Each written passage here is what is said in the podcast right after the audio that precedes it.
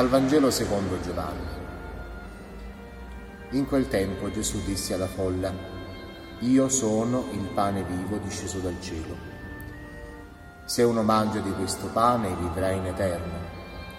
E il pane che io darò è la mia carne per la vita del mondo.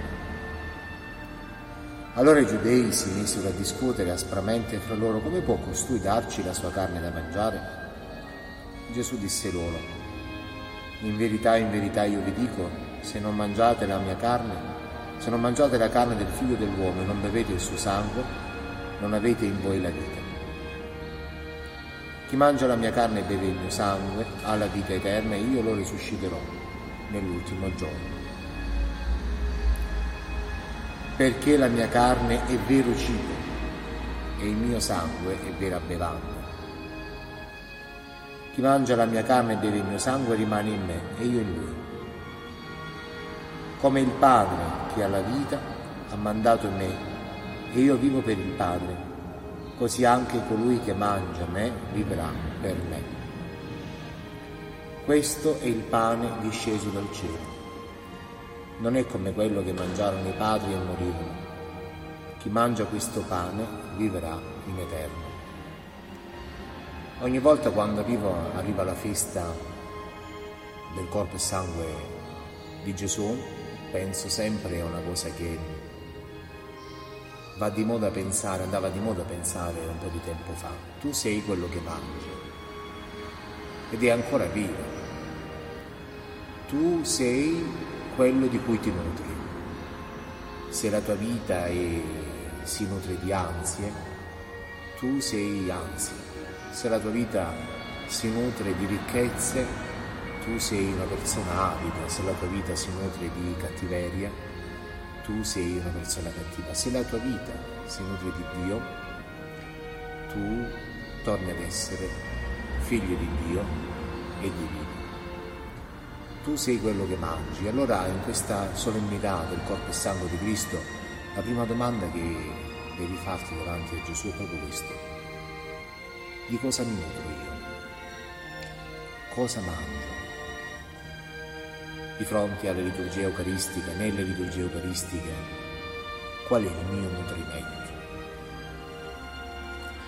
Il secondo pensiero che questa solennità dobbiamo portare con noi ha proprio a che fare con il cibo. È sempre eh, per me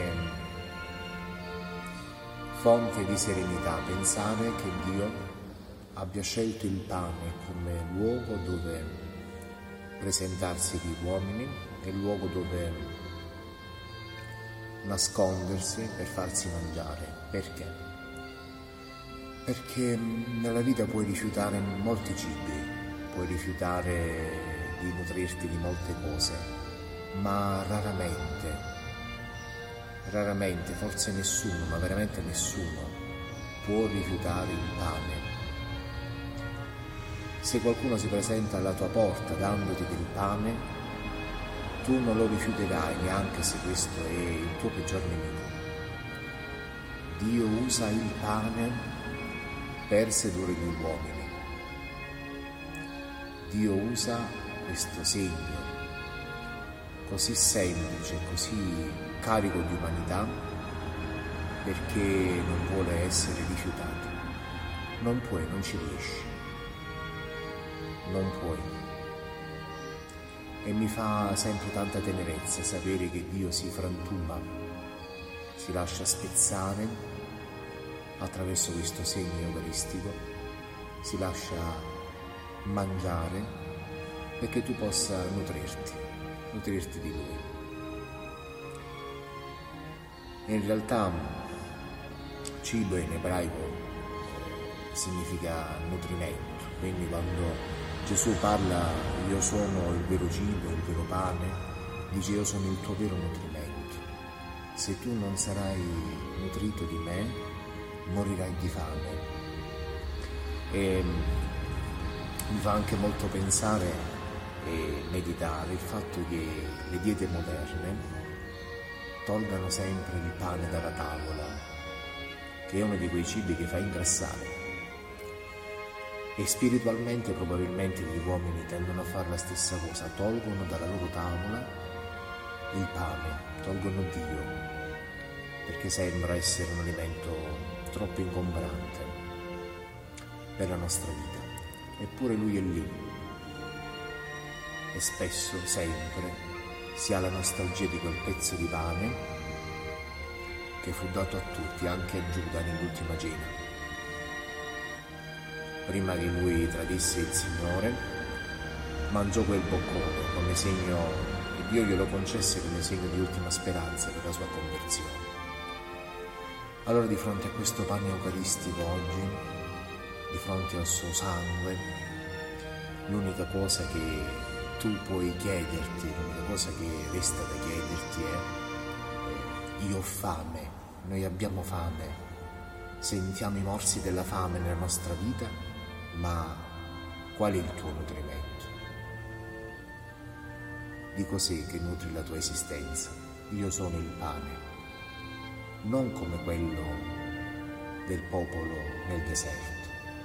Quel, pa- quel, quel pane era destinato a da andare a male il giorno dopo. Era buono solo per un breve tempo, per un momento. Questo pane invece ha a che fare con l'eternità. Allora per quanto la nostra intelligenza la nostra scienza non comprenda eh, la grandezza di questo mistero, di fronte a questo mistero non resta che invece nutrirsi e tacere perché ha proprio il profumo dell'eternità, il profumo di pane che da secoli attraversa la storia e viene a noi. In questo tempo di pandemia, dopo secoli, eh, per 60 giorni non abbiamo celebrato l'Eucaristia. Per 60 giorni il popolo di Dio ha avuto la nostalgia di quell'Eucaristia che noi sacerdoti invece mangiavamo tutti i giorni e mi ha commosso, nonché mosso alla conversione, di tanti messaggi di coloro che mi contattavano dicendo quanto vorrei quell'Eucaristia, quanto vorrei mangiare quell'Eucaristia. E io che invece ne nutrivo tutti i giorni, spesso tratto quel pane, noi ministri della Chiesa trattiamo quel pane come se fosse qualcosa in più sulla tavola, qualcosa che fa ingrassare, da togliere perché c'è tanto altro cibo da poter consumare.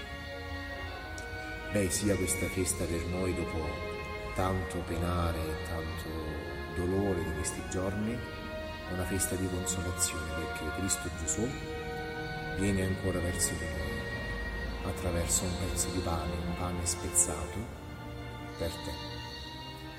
Buona domenica.